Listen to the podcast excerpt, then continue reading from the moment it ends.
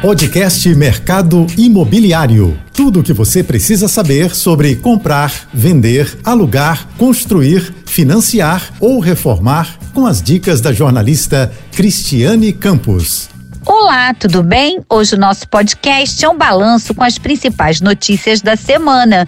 Fique bem informado. A flexibilidade da locação tem conquistado cada vez mais os jovens brasileiros. Pesquisa da agência Today mostra que 80% das pessoas entre 25 e 39 anos preferem alugar a comprar um imóvel. Segundo Cristiano Viola, diretor de operações da incorporadora e gestora imobiliária global Greystar, a demanda está fazendo com que empresas apostem em projetos com este perfil, seguindo exemplos encontrados nos Estados Unidos, na Europa e na Ásia.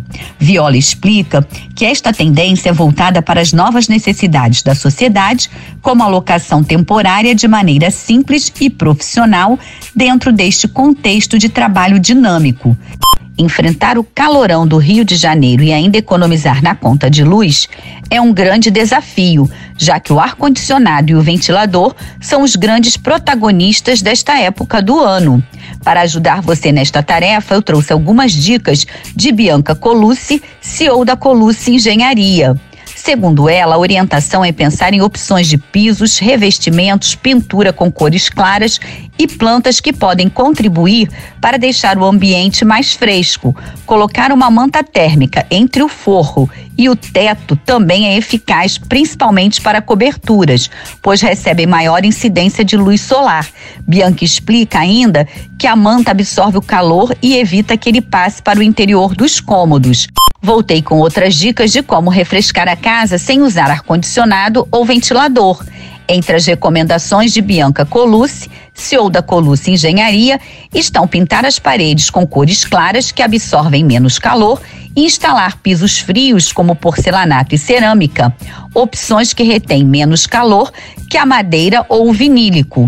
Outra sugestão de Bianca é criar uma área verde em casa, colando plantas em áreas como salas e cozinhas, pois elas ajudam a diminuir a temperatura e umidificam o ar. Além disso, vale investir em lâmpadas de LED, que são mais frias e não geram tanto calor como as tradicionais incandescentes, além de serem mais econômicas. O mercado imobiliário vem sempre inovando para dar ao interessado novas formas de visualizar como será o seu futuro imóvel. Para se ter ideia, em menos de um mês, mais de 2.300 pessoas já visitaram o cubo sensorial do Viver de Mato Alto, que está disponível na loja do empreendimento da Unico Urbanismo, no Parque Shopping Campo Grande. Diogo Garcia, diretor comercial e de marketing da empresa, explica que o objetivo do cubo é proporcionar uma experiência de como será morar no futuro residencial. Garcia conta ainda que o projeto marca a chegada da Unico Urbanismo à cidade do Rio.